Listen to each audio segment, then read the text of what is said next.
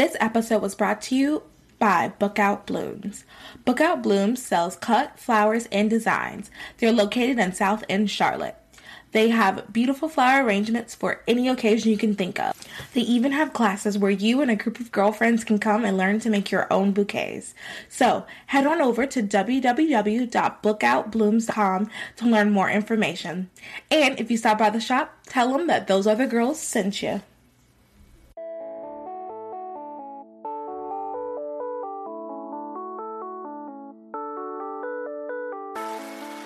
Can't relate to cancel culture, hookup culture, or victim culture?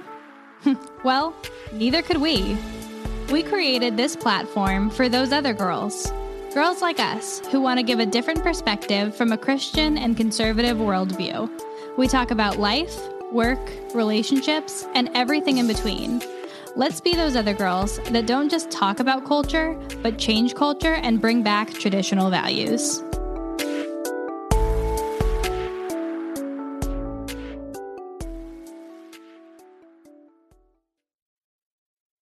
The views expressed on this podcast are our own and do not reflect our employers. Enjoy.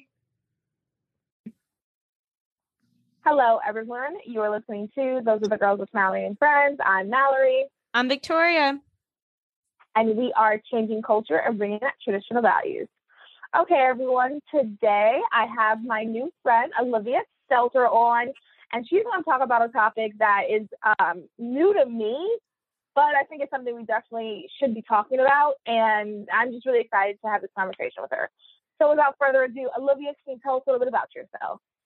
What's up, y'all? I am a Johnson County, Tennessee girl, born and raised. Um, I went and got my bachelor's degree from ETSU in political science and then moved on and got my master's at Appalachian State.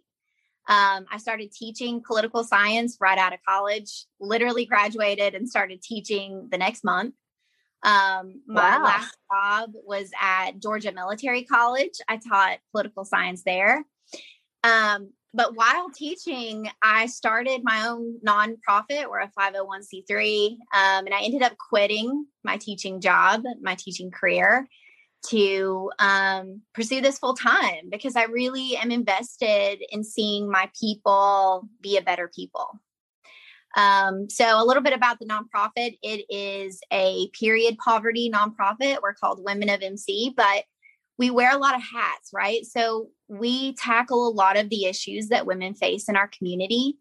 Um, we're an Appalachian community at its core. So we just don't have the advantages of a lot of other counties surrounding us as far as resources go for women. Um, we don't have a homeless shelter. We do not have advocates in our community.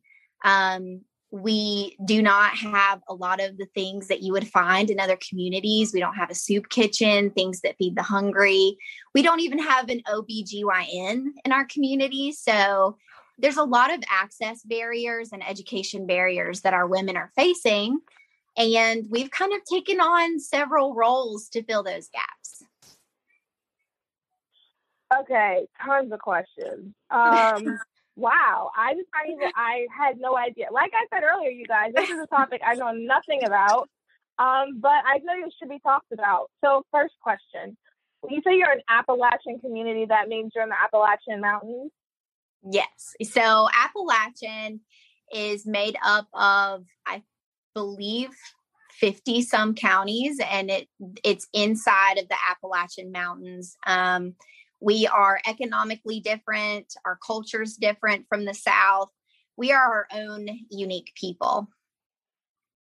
Okay, so uh, oh, also too, for those of you listening that are not from um, this area, it's pronounced as she said Appalachian, not Appalachian, because Appalachian doesn't make any sense. I just wanted to point that out. um, in New Jersey, just real quick story. In New Jersey, my very best friend, um, my freshman year, we would go in arguments over it. She said Appalachian something. I was like, oh, I don't know anything about that. And she's like, they're in North Carolina. Is like, and I was like Appalachian, and like, oh, that's so southern. and then we were watching some show, and they called it Appalachian, and I was like, I told you, like Appalachian. I don't know what an Appalachian is. Anyway, so um, when you say it's the same. So, because you know, it, it encompasses more than it's not just North Carolina, right? It's North Carolina, It goes, Kentucky. or is it all in North Carolina? well, it goes from like Yeah. Georgia all the way up to parts of New. England. Mhm. Because it's like Okay, so- over, God, how long is that? Because I remember, like, if people hike it, like, you can't, it's like a four month hike, months. Yeah. three to four month hike just to hike, starting in Georgia, going all the way up. So if you've Ooh. seen the movie or read the book Walk in the Woods, that's what that's about. Mm, Okay. Okay. So when you say um, it's a different culture, is it even between all those states? It's within the Appalachian people. It's the same culture, even in different states. Absolutely. Okay. Wow, that's cool. Well, I Okay, mean, it is um, you would think it's cool, but it's really not, right? So the Appalachian Mountains geographically restrict access for people like me and people in my community to get the things that they need. So okay. the culture Because of the I location. I'm sorry. Because of its location. Absolutely. Yes. Okay. Okay. So in a town like Johnson County, um, you can go from one side of the county to another in an hour. The distance barrier and the mountains, right? So if it snows, you can't get down the mountains, or um, there's a lot, not a lot of water access in some of the places because the water company can't get, you know, it can't reach certain people. Wow. Yeah. So, I mean, we have the highest rates of opioid addiction in the entire world in the Appalachians. Um, Wow. we do. We have more sickness. Have okay, wait. Sorry. Pause two seconds. Yeah. Uh, like I said, tons of questions. Okay, so Sure. um, the opioid thing. What? Why is that? Do Um, you know, or Sorry. you know, geographically, I would say limits our access. So, Okay. whereas you can drive maybe 15 minutes to get to Walgreens, it would take somebody like in Johnson County over an hour. So, there's no Walmart, you know, it when you're restricted in access and big businesses don't want to come in and put their factory in creating all these jobs industry left the appalachian mountains so for example in my community we have this really high rate of job abandonment because it's all Oh. lower paying jobs there's not these Mm, you know how we hear Republicans say, like, well, you work your way up. Unfortunately, in my county, those higher paying jobs are so limited that people don't work their way up and they end up working, you know, this 925 an hour for 10 plus years, maybe getting a dollar wage, or they're driving outside of the county to work. And it makes for a lot of barriers for people people to be wealthy and happy and you know have a nice car this american dream that we talk about isn't very real for people in the appalachian mountains versus the rest of the south wow. I just never thought of that. And you know, so this is something I, I do want to talk about, and I would love to do an episode on this topic on its own. Those. So I'm born and raised in Charlotte. I went to college in New Jersey. Um, my graduate school, I lived in Virginia Beach, and I consider myself well traveled. I've been out of the country to multiple different countries, but I've never like it never occurred to me that there could be people who had trouble getting running water because I'm just not surrounded by that. I'm just not. I mean, there's definitely you know certain parts in Charlotte. I know that they might because of um, funding their streets might not be. Or I'll use uh, in New Jersey. Um, so my school was in South Orange, and right beside South Orange was Newark, and um, Newark is not a nice city. There, the sidewalks are really messed up. So I, in my head, I'm like, that's funding, but like, you know, they can get to the, there's, they can walk to Walgreens. You know, they can. Their water might not work, but they can call someone, and like, I'm sure if they go down there, could find options. But it just never occurred to me that there's people that are living so separated. And then also too, the idea that you could stick with 9.25 an hour and maybe go up a dollar for 10 years. That's and that's awful, especially if you have a family. So then I'm sure it's very hard for, you know, if the wife wants to stay at home. Um, So in my kids. county, I will say there, I don't know if you know what a child care desert is, but a child care desert is when there's only one child care facility for every five children under five. And in my community, it's one out of 15. So women were, you know, I mean, from a, this is a very conservative area, but there's a lot of people living off the government um, in my community to make ends meet. Not that they want to, but it's kind of the only option. But what ends up happening is we have also the second highest rate of child abuse and neglect in the entire state of Tennessee Oh, and the highest rate of teen pregnancy. So, oh, what ends up happening is when you don't have access to childcare, they are having to make this choice of okay, am I going to have this baby and live off the government for the next five years because nobody can watch my child so I can live my dream and go to college or um, get a nice job? Or am I going to leave it with a family member or a friend I don't trust? Or C, am I going to have an abortion? And mm. in my line of work, I'm meeting women who are neglecting OB care and their babies are dying in their womb. I mean, it's, you know, and I've been in a Republican my entire life. I've I've worked for Republicans. Republicans are, you know, our biggest supporter. Um, like I said, I got all my state representatives to come to my event next month. But this is an issue that we're really going to get real about next month is that, you know, women are making a choice right now in my community whether they should have an abortion or not. And it's not looking so good. Wow. Oh, that's really sad, man. And Yeah, man. so, so okay, so it's a conservative area. I guess I don't know how to say this without saying it the way I'm going to say it. So Victoria can usually word things better. So here I go, Victoria, you can fix this. Okay. How did they feel about Donald Trump? Like, was that like a yay, Donald is for us? Like, how was the? Oh, I mean, there were flags, trucks.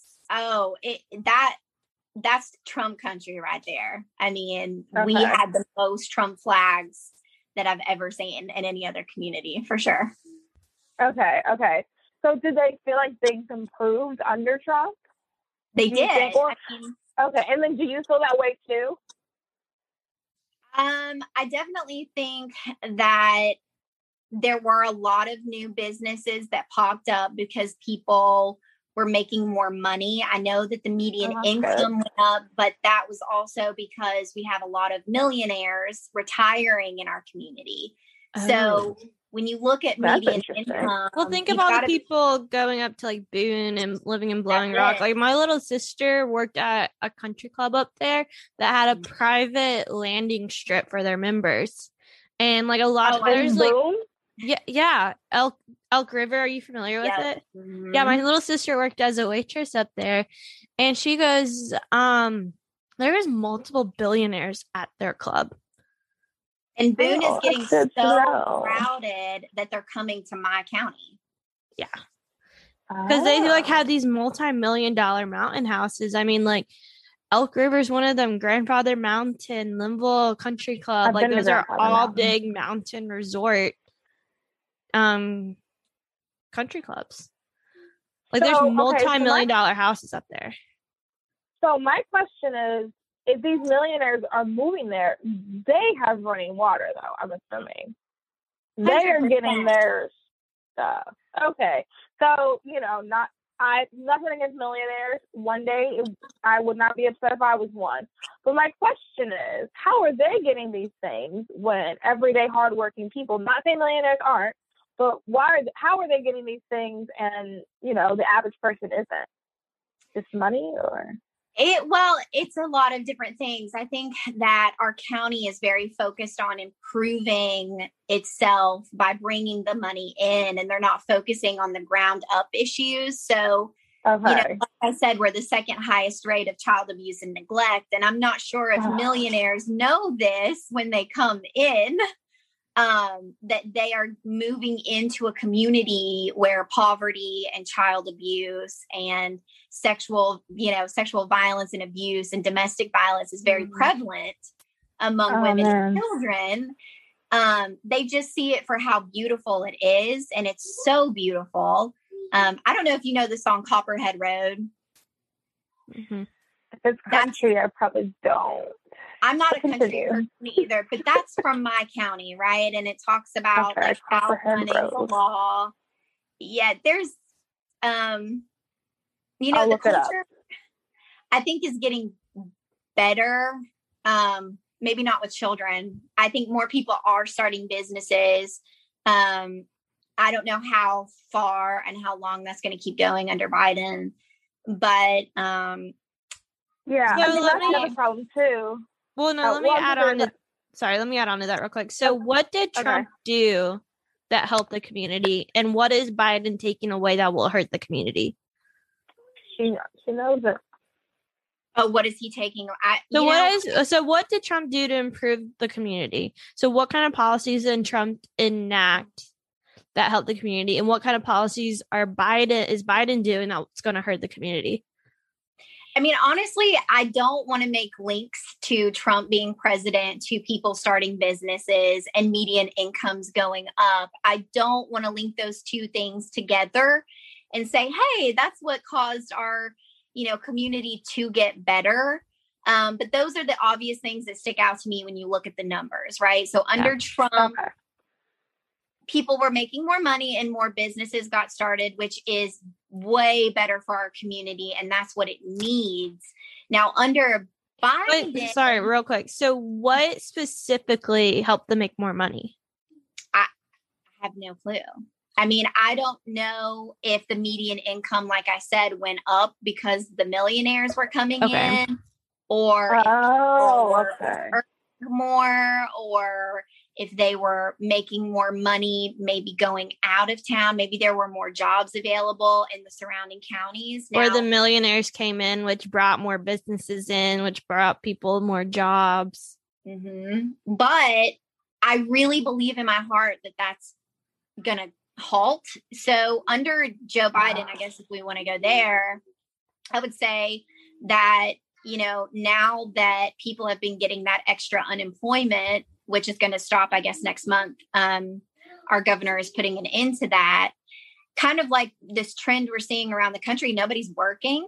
So we saw and are seeing a huge decline in people not going back to work, which our community is all low paying jobs and nobody's working. Restaurants are like, they're not serving at capacity, they're Mhm. begging people to work, and people are just not going back. And there is a part of me that says, you know, do you blame them? I mean, does it make sense to keep working so hard for nothing? So I, mean, did the Yeah. math. The unemployment benefits is equivalent to them working full time, fifteen dollars an hour. Yeah. I mean, And how the- do you oh, do that? How do you go back to that? Especially if you have a family. I just always keep thinking about families. Is uh, like a man, if he is finally providing for his wife, and I, I doubt he's just sitting at home. Because that's the other thing too. I don't like when people say, "Oh, they're just sitting at home." Well, some people aren't just sitting at home. Some people are like, some people are trying to invest in their own businesses. Some people are. Some people needed this break. Some people like there's so many other reasons why people may not be back. So I just think about that's really difficult. So what do you think is so let's say they stop unemployment. Do you think people are going to go back now that they don't have the benefits? Oh no, you don't think so? I'm unsure. I think that people are very, very tired of being exploited and their work being unappreciated. I mean, I come Yeah. from a community where we already get made fun of from the rest of the state and the country. The way people talk about Appalachians, that we're all dumb, Mhm. barefooted, pregnant, inbred, we don't have teeth, like you name it. We've all suffered that stereotype. And we're also a community that we don't have the resources like say charlotte or something right like we don't have Mhm. daycares we don't have shelters we don't have things to fix this and listen, in in my line of work, I meet women all the time and work with women that they don't go to work because it's socially hard for them. I mean, they when you grew up in a holler and your social interaction was, you know, after you got out of school was maybe once or twice a week or you've been abused, which that's very prevalent in my community, you don't feel comfortable being in, in public, especially if you're a survivor or a victim Oh, of wow. serious abuse. Um, so women, you know, listen, like there's a lot of heinous stuff that goes on in hollers um, where it's so So what is a secluded. holler? Is that your city? Holler? Is that a city? No, so like a holler is like a back road that is, you know, away from the main highway, but it goes down really Oh. far and people live usually in pretty rough conditions. There's no cell phone service and those ex- those exist everywhere in Hmm. my community. Everywhere. It reminds me, I don't know if you read the book where the crawdads sing. yeah, I read that book. Yes. That's kind of what it reminds me of is her being out middle of nowhere, no one's surrounding her down a dead road. Eh, That's what it reminds me of. and what happens Okay. in places like that that I that I'm using my nonprofit platform to say is that in isolated areas like that, like even you know, kind of in that crawdad book, you know, like men are abusing women and children. Mhm. There's a lot of sexual abuse. There's a lot of minors. I experienced that growing up in Johnson County. Men were sexual with me from the time I was 12 years old. I mean, Wow. Oh you know, wow. there wasn't education, there's no sex ed, you know, people don't know what's, we're not being taught what's right or wrong. Um, women date older men and it's a hundred percent acceptable. Um, that's what I mean about this like cultural divide is that a lot of you know pedophilia is normalized and a lot Oh, of wow. violence like fighting is completely normal you know i could go on all day about you know i grew up in a neighborhood where people were not a neighborhood but a community where you know if you had a problem with somebody you just kick their ass i mean we were not raised in these social norms that everybody else was it's just a completely different world so Wow. So why is that? access to education right so we Education. Wow. if you look at the data, I will give you this. If you look at the data, um, and I looked at this a lot in grad school, um, Appalachian communities are very similar to inner cities in that our education rates are very low, our teen pregnancies are very high. So, you know, there's an obvious disconnect between Appalachian communities being educated on their bodies, on consent, Mm. um we're not a lot of us don't go to a university and if we go we don't finish um Mm. you know it's it's different you know when and i feel like there's very few isolated incidents of especially women you know finishing college and starting a career. I mean i was a teen mom too so i'm 100% that statistic of having a child as a teenager. Um and i was also a domestic violence victim i mean i'm I, I check all the marks that a lot of women in my community check but the difference is is i i got an education How are you able to break out of that? How are you able to get that education? Like you said, and especially being a teen mom, you got your master's degree. yeah How did you do that? And, and I Um, guess what makes your situation different from others that are trying to do that? yeah i you know god i was you know saved Good really, answer. Good answer. Yeah i mean i was saved at a really young age. My parents kept me out of um and this is no diss to baptist churches but they taught me jesus in a way that was more empathetic and that was more um you know not this kind of societal like i didn't have to fit all the norms that typical women in my community were. So i'm i'm actually pretty masculine. On all my gender tests i'm like 80% man apparently um but i think Wow. that's just i think that's my appalachian upbringing honestly um you know i think that i mean just to give you like a background is like i got married at 18 to one of my fellow friends in high school and he joined the military because we had to get out of there. I mean, there was no way we were going to get out of poverty without him joining. Um, so we did that. and 18. that's kind of sad. That's just a side note. That's kind of sad that the only way to get out would be to, you know, no diss the military, but some people aren't. Cut, I'm not cut out for that life. Like I takes a special so person. Yeah, yeah, yeah. Right here. And you know the I think what made me different is I did get out. Granted, it was a domestic violent marriage. Um, I did get out of my community and, you know, ended up seeing the world a little bit more than my counterparts and kind of learned on my own, like, hey, like, you know, even when I was in this domestic violent marriage, you know, nobody from my hometown was telling me that the abuse was wrong. Mm, you know, I was like, wow. It was very much like, you know, you know, just have sex with him, keep him happy, keep him pleased, and he won't be so angry. Um, mm. you know, and I learned on my own, you know, through being um, in college and talking to other people my age that my community was just not normal. And um, now I'm 20, I'm almost 27. I married, um, I met my husband when he was in ROTC.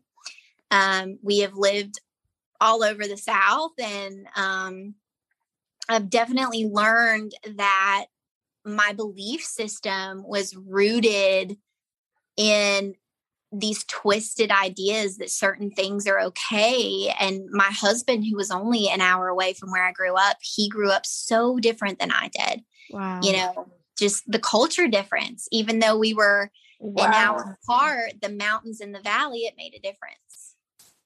Wow. Okay. So, two questions about demographics, really quick. Mm-hmm. Uh, racially, how is it divided? Like, what percentage white, black, Hispanic, Asian, all that stuff? I believe it's less than 1% of other races. Of other races. Yes.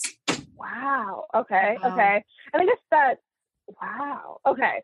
Religion. What is the breakdown religion? We have 85 churches in one county of only okay, so Christian. Yeah. Are okay. a lot of them Baptist or is it just mix? Most of them are Baptist. Um, there's a new church that I go to now that's non denominational, and they're the fastest growing mm-hmm. church in our community. Yeah, it's awesome. Wow. Okay. Um, yeah, race and religion. I feel like there was one more. And then gender. So, like, are there more women or men? I believe there's more men, but just barely. Now, the the most like the biggest age group is like older, like the more boomer generation. Um, okay. Young people do not stay in my community. They they run. They get out mm. real quick. um, there's no housing options either. So you know, even if you did want to live in my community, um, which is Mountain City, you do not have a lot to choose from. We don't have apartment complexes. We the only apartment complexes we have are Section Eight. Mm. Okay. Okay. Which makes it really hard for young people to stay. Yeah. Mm-hmm. How yeah. do you make money? Like, how do people make money in the community? They don't, man. I mean, combined, the data says that a, a coupled family makes $17 an hour. Wow. That's nothing, man. I mean, it's just people are poor and we're so used to the poverty that we don't see the actual issues that stem from it. It's a cycle. It becomes a cycle. Just like the inner city, you're you're right. Yeah.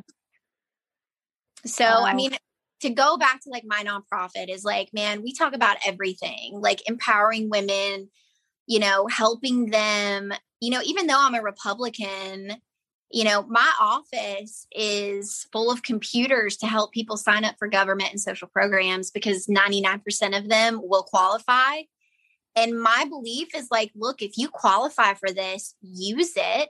Well, that's the whole point of the government programs. Yeah, Yeah. that's the whole point is get people off their feet during times of struggle, help them pay those bills for them to have a job. And the unfortunate Right. thing is, is that only 35% of people in my community have stable internet. So as a Republican, Thirty-five percent. Wow. Yeah. That's that access barrier of like the mountains. You just don't have Wi Fi. So how did that just- affect like with everyone going on Zoom and like with COVID, how did that affect the kids? When those kids went virtual, it was an absolute disaster. It was a disaster. I mean, I don't know how else to put it. And that's no insult, but that's 100% what it was. How far My behind friend- did it? Sorry, go ahead, Mel. Well, I was going to say my friend uh, is in Wake County, and half of her district, I don't know if it's Appalachian, but half of her district isn't even wired for Wi-Fi. Yeah. Ours isn't either. So they had to, yeah, they had to just figure it out. So really quick about the Wi-Fi thing. So I don't know technology at all. How do you wire? Like, is it just there's no place to put the rod Like a on cell phone mountain, tower. They don't have the cell phone Okay. towers there. and there's just no place, or people are just like, uh, why should we do it here? Like, what's the? I mean, so Tennessee actually got millions of dollars um, to fund grants to build this material. Or, you know, I wish I was tech savvy and understood all of that too. Um, but my nonprofit, we worked really hard to get free Wi Fi at the park during COVID. Um, and that ended up, they said was going to cost over $10,000 just to put the equipment in because it had Mhm. never, there was never internet there before. And they wanted fiber optic. And we ended up having to say no, we didn't have $10,000. Um, and a lot of kids just didn't do, right? So my daughter, I, I live in a great community and we had internet, but my child went insane looking at a computer seven hours a day. And as a mother, I had to make that choice. Am I going to make her do this or am I just going to like let her be a kid and say, look, when school opens back up, I'll put you in school? But I ended up, and this is very personal and I don't even care, but I got a letter from co- the courts, y'all, that said my daughter had missed too many days.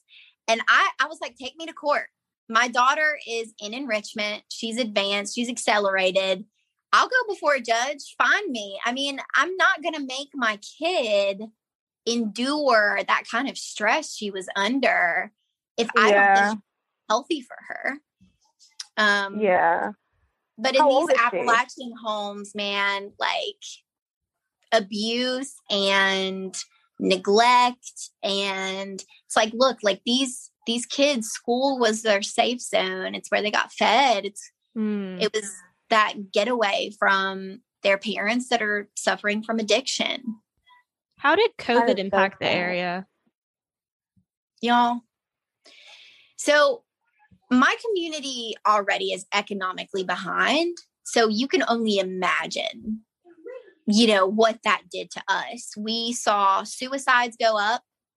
Um i think there were at least 10 people that i was in kind of my age group that died last year um three You of which that i knew Due to COVID or due to suicide?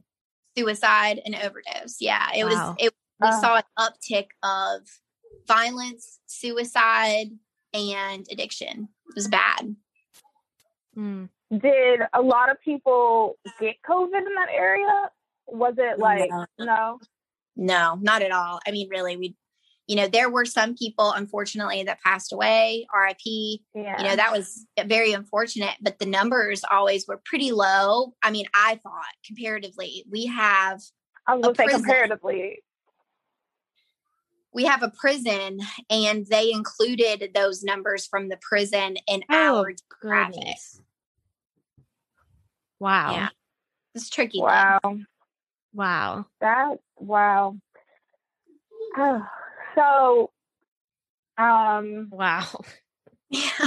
it's like the one, you know, the one big corporation we have, which we do have a plant. Um, but the is that one where a lot of people work? Yeah, but they leave. They don't stay. They do not stay. What is the been a- plant? Is it like a chicken plant or no, it's a cotton. okay? plant Like they make clothes. Oh wow. Yeah. Mhm.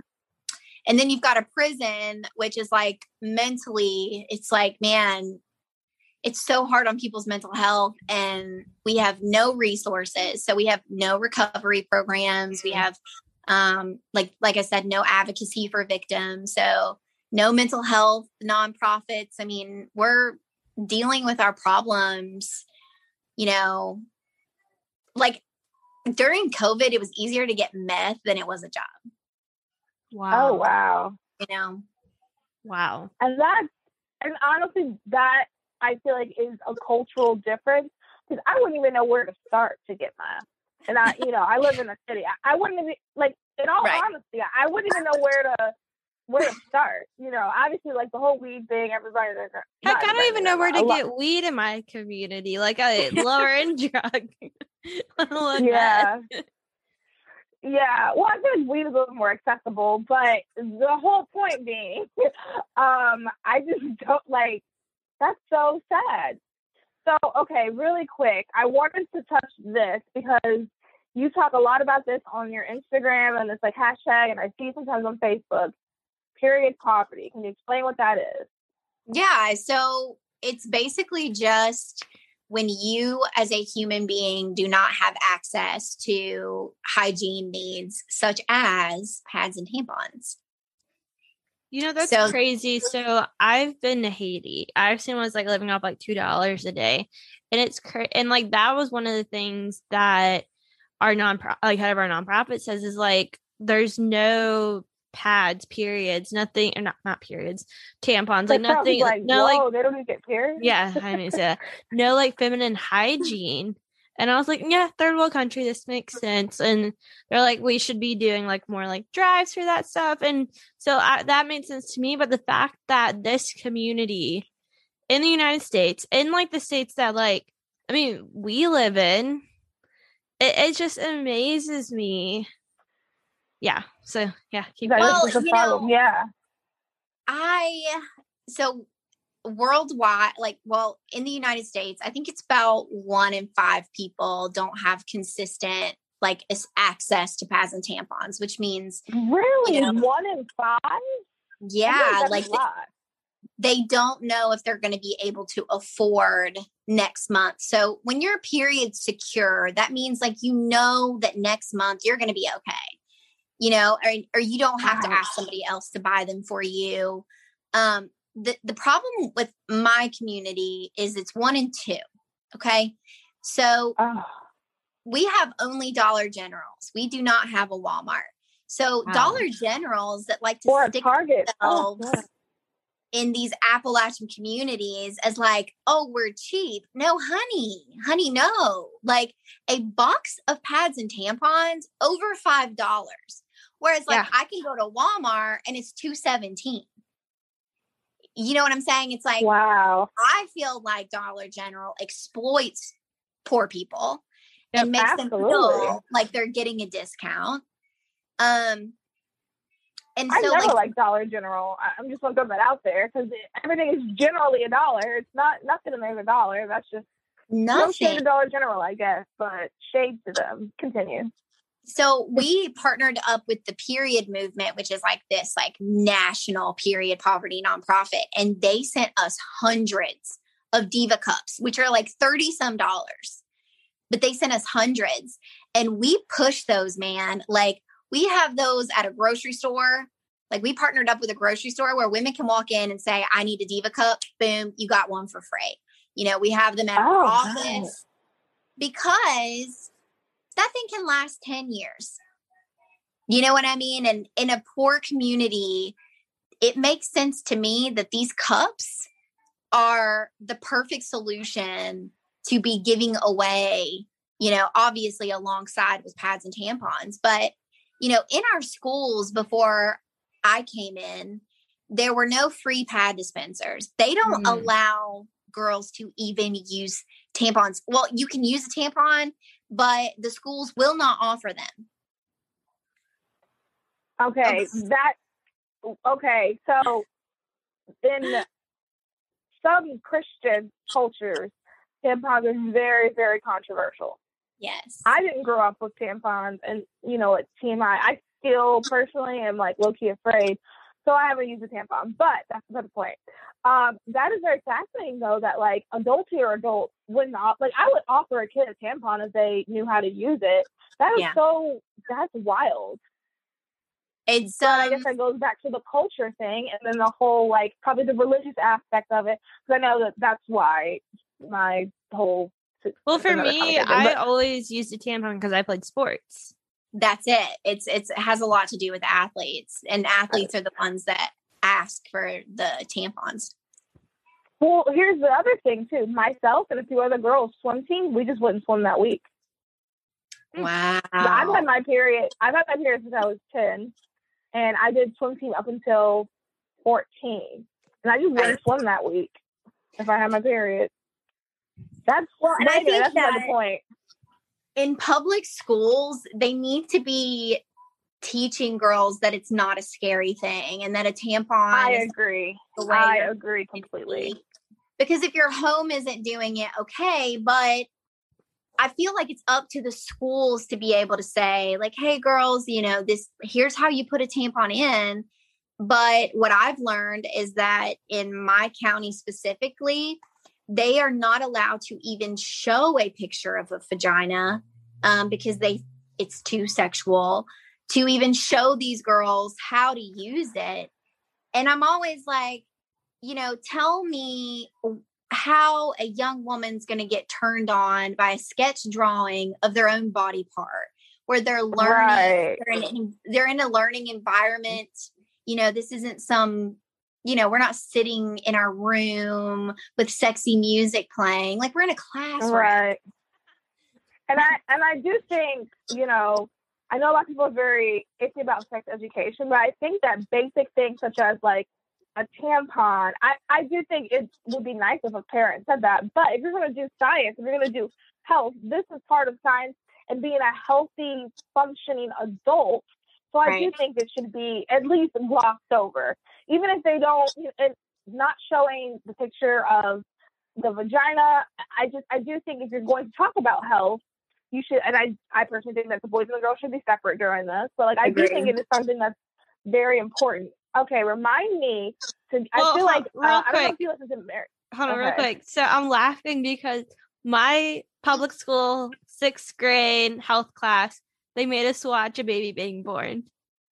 Ooh, in the sixth grade? Yes, and I'm laughing because it's I like would've had a won't even show a picture of vagina to put a tampon in, and boy, did I see a vagina with a baby coming out of it. right oh my goodness. In the twelfth grade they showed us, but then they told us when it was gonna happen. So we wanted to close our eyes, we would close our eyes. Oh, I kept and my head down the whole eyes. time. I'm like, I'm not looking at this. The, the- I- and then like, all the I girls are like, oh, the baby came out green. I'm like, I'm not looking. Oh my gosh. But like the thing is, um oh I know what I was gonna say. So I don't know if you'll see to our episode with Mary Kate, but I think their organization would be really good to partner up with. Oh yes, They talk about like um your like talking to girls, young girls about their body and, and like from how a Christian important their bodies are from a Christian perspective and their femininity. But I really do think that part of the teen pregnancy problem, I think a good chunk of it is just not knowing like Not talking how about it. not talking about it and not knowing how important you are, how important your body is. And I think that has more to do with it than just like completely ignoring the situation. and we've talked about this before too um even with like my public school health class like i learned a lot but it wasn't until my my husband and i are catholic it wasn't until we had to do premarital stuff where they taught us how to track your cycle for 28 days and how to use that as birth control instead of like the pill or whatnot like i didn't even learn that then and it's like this makes sense like you just don't have sex when you're ovulating and Yeah. it just like amazes me that. like the lack of information because I was taught okay if you want to have sex before you're married you need to be on birth control or he uses a condom. If you don't want to get pregnant just be abstinent. Like that those are like the three options either be Well- abstinent birth control or condom. This is very historical and you know love you ronnie but when reagan was very advocate about uh making sex ed abstinent only and that's what happened after Mm. the reagan era is a lot of these southern states took that on we look at the data now and it had the opposite effect so in all the states that have abstinent only they have the highest teen rate pregnancies in the country Mm. um, and you know working as a grassroots nonprofit we meet young women women in their 20s their 30s that don't understand how things work with their own body yeah. and Yeah, I know, believe that. it's very sad to me how uninformed and there's so many like you said there's christian godly ways in teaching a woman about their body and i think that's what's made our community trust us is that we're not explicit i mean we don't post pictures of bleeding vaginas and we don't you know are we're not explicit. I mean some of our talks yeah we do talk about orgasms and we talk about pleasurable sex but it all comes from this like healthy perspective of like hey you own your body. Nobody else does. Like listen you mm-hmm. can say no. You're not obligated you know and you are in control because we have so many domestic violence like instances in our community that i feel like i've got to tell these women like look you don't have to Yeah. do that you don't And I bet some people have never even heard that before. Like, what do you mean I don't have to? That's probably news to them. I mean, I thought I didn't have to. I mean, listen, I was in a domestic violence marriage and my community t- was telling me, well, I need to have sex with him more. Wow. That's so sad. Keep him satisfied. Yeah. Okay, so I have one last question. But Vic, do you have any other questions? I've learned so much today. Oh, me too. This, Oh, I know- do have. I'm sorry. I do have one more. Would Okay. Biden and the Democrats are wanting to propose a fifteen dollar minimum wage? Would that help or hurt the community? oh, I think it would help a hundred percent. I mean, look, when we had our congressional race last year, um, that was the first time in my heart that I voted Democrat. I was not a Tennessee um, resident at that time. And, but I was so supportive and publicly supportive that there's a picture of me holding a Trump flag beside the Democratic candidate for Congress. Um, and that got plastered on the news. um, That is funny. Well, and you know, I just think what Republicans believe don't make sense in my community. It just doesn't. And she was very advocate about um God, what is it? About like what do you call it? UBI, universal basic income. And I thought, no way, absolutely not. That's so against my conservative values. But like I said, when there's not these higher paying jobs available, you know, what could we do with UBI? Like, you know, what could we see? Because right now, companies and corporations have no interest coming to my community. They Mm-hmm. don't. There's nothing Yeah. attracting them to us. There's nothing that's, we're not very appealing in that sense, other than how beautiful we are. So it's a great retirement place, right? Like people love to retire there. Um, but do I think it would work? Yes. And when I hear Kamala Harris talk about childcare being, you know, I'm like, yes. And when I hear, you know, them talk about broadband, I'm like, yes. You know, all of that. I would love to hear Republicans talk about this. I want to hear Republicans talk about women um, and how we're marginalized. And I want to hear Republicans talk about all these things. And that's what we're trying to do next month, right? So we're bringing in all these elected officials that are Republican and they're hearing it from me and they they know what side I'm on. So they don't see me as, you know, a liberal threat or a feminist or they don't You're see not me with- someone coming outside the community trying to advocate for the community. that's it and that's what scares them they would not be as good with me i think if i was that way um, right. but it's having these conversations like look you are going to lose so many people in our party if you do not appeal to the fact that people my age, millennials, are A, in all this student debt. We're trying to find decent jobs to help us get out of this debt, and none of it's working. And we've been exploited. We're tired of working $9 an hour with an MA, you know? And yeah. until I hear Republicans, you know, talk more about this, it's, it's sad, but it, you know, if it wasn't for the abortion issue, I probably would be a Democrat, probably. I really like this perspective because A, Republicans tend to just stick with, like, they don't ever want to tell, like, their opposing views in the monolith, which, you know, that's a whole nother conversation. But I really, really, really like that you shared that with us. And I like that like you said, I like that you're an insider. Like you're not some girl with pink hair that went and like did a missions trip to the Appalachian Mountains and now she's like, I must save everybody. You know, you yeah. And yeah, and then she like comes with her bleeding pictures everywhere. I really appreciate that you I really want to put this out there. There are nonprofits that operate out of an agenda, right? So they have an agenda they don't really care about the people. I don't want to say that, but their agenda is more important than the needs of the people. And mm. I feel like our nonprofit is all about the people. So if being a radical feminist makes people uncomfortable, you damn right I'm not going to be one. You know, I'm going to make my organization as as appealing and comfortable as I can because half of my team are are flaming libs, y'all, and I love them and they, you know, they are so far left. And then the other half is so far right. And since we've been doing this, I never asked them to do this, but our political views, we don't ever talk about them anymore. I like that. Yeah. Honestly. I, and I think it's, and that's and it's your personal belief.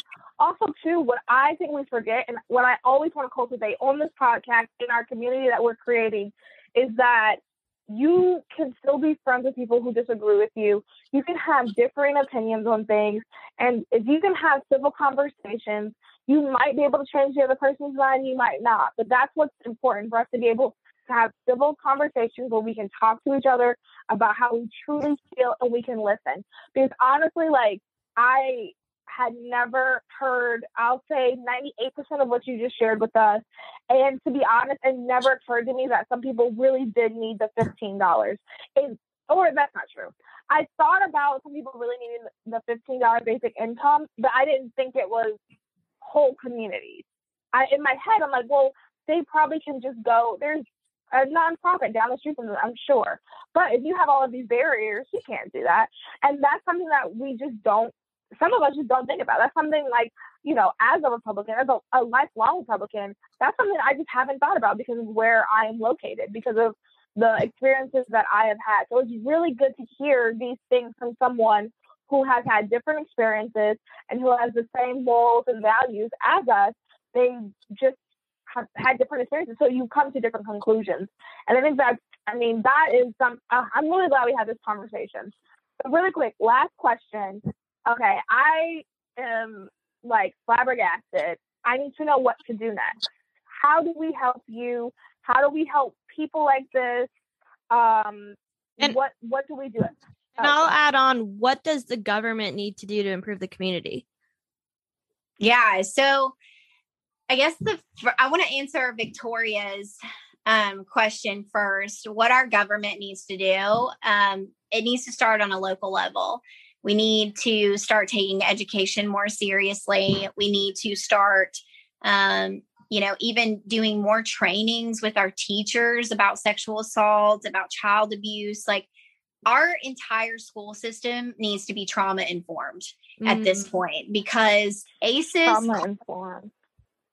ACEs costs um, and ACEs is adverse childhood experiences and um, most of my friends score a seven to 10. I'm very lucky. I, you know, my trauma didn't come until after I got out of my house. So my brain was more developed when I experienced my trauma. Um, but it costs my state alone $52 billion in healthcare. And wow. how it does that is if you've suffered from an adverse child experience, which is like nine out of 10 people in my community, which means you face some sort of violence or you've seen something or, you know, you, you, look that up. You can take an ACEs test and you can see where you fall on the spectrum. But when you have a community where it's like nine out of 10 have a score, nine out of 10, nine to 10, they end up having stress induced health issues. Mm. So, um, one of my friends right now, she is 27. She was a teacher, middle school teacher, amazing woman, but she scored a 10. And we are 27 years old, and she has terrible anxiety, depression. She she has gray hair. Wow. Okay. Oh, you know, wow.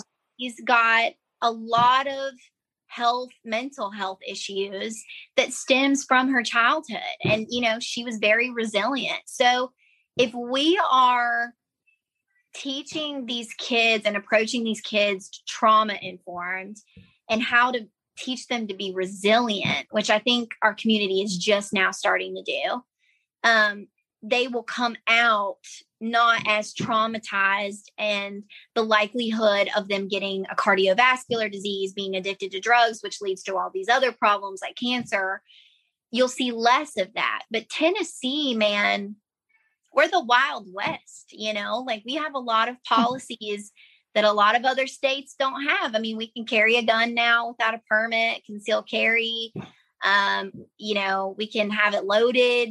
You know it's just we've got to t- start taking our people's experiences more seriously. And listen i talk a lot but appalachians are storytellers man. Like we're good at telling our stories but we've just never had the platform you know we we don't have the internet we, we're not cool like you know the, the cities the tri-cities area we we don't have a downtown you know but our our voices oh, deserve. So sad. Yeah. yeah, I agree completely. And just know that this podcast is definitely a platform that you can definitely use. Um, anything if you guys need stuff, like please message me. We'll post about it. Link Thank anything you. you need. Like this, we will do our best to help. And myself in the audience. And I know like we get messages from people that like genuinely listen and want to help whenever we share things like this. So yeah. seriously, like this is a platform you can 100% use. So, what else can we do to help you guys?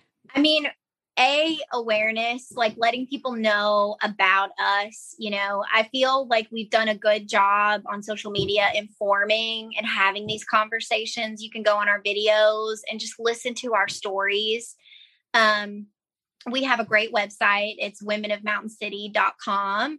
You know, there's a donate button. We've got an Amazon list that if your heart is led to send us, you know, diva cups or pads or whatever it is. Um, we work with the homeless, we feed children, we we do all kinds of things. So your pennies go a long way. I mean, if you donated $5, that's a hygiene kit for a girl that can't, whose parents don't have a vehicle to go get her stuff. So, um, this weekend we're delivering 150 meals like summer kits and hygiene kits to kids whose parents don't have transportation. Wow. Um, so another question I just thought of, does mm-hmm. this your nonprofit does it work with the entire Appalachian or just just the Mountain City area? So we're very focused on our own community because we have just so much work to do. Like there's just yeah, yeah, yeah, yeah.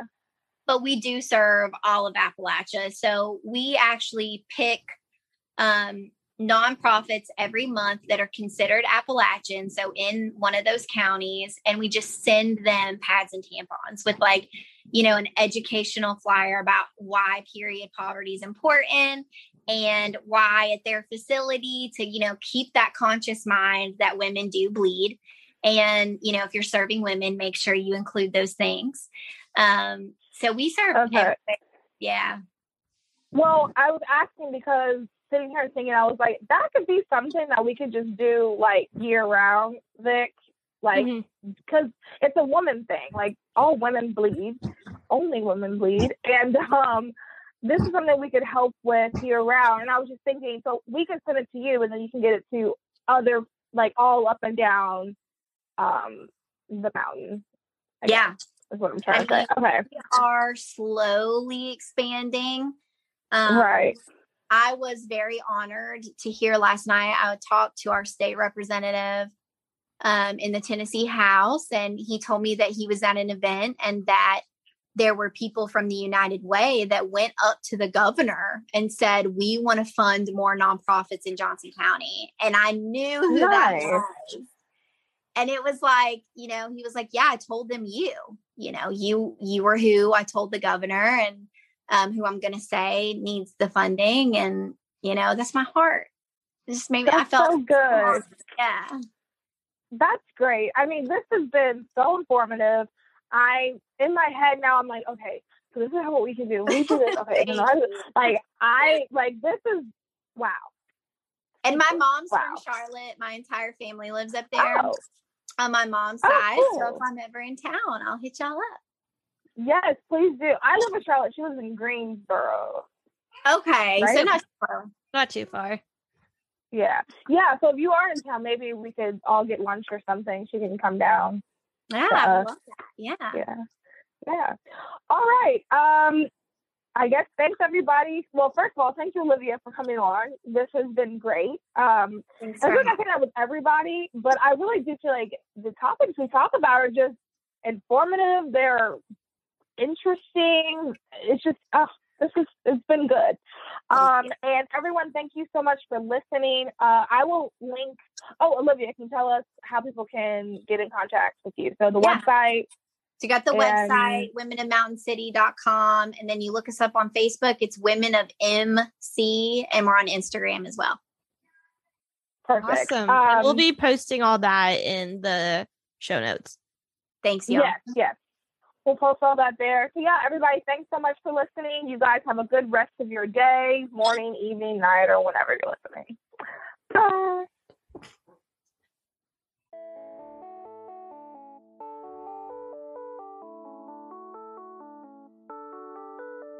Thank you for listening to Those Other Girls with Mallory and Bailey. Make sure you like, comment, and subscribe on all of your favorite podcast platforms. Head over to our website, thoseothergirls.com, to read our blogs and receive exclusive content. And connect with us on Instagram at Those Other Girls Podcast and on Twitter at TOG underscore podcast. Those are the girls, changing culture and bringing back traditional values.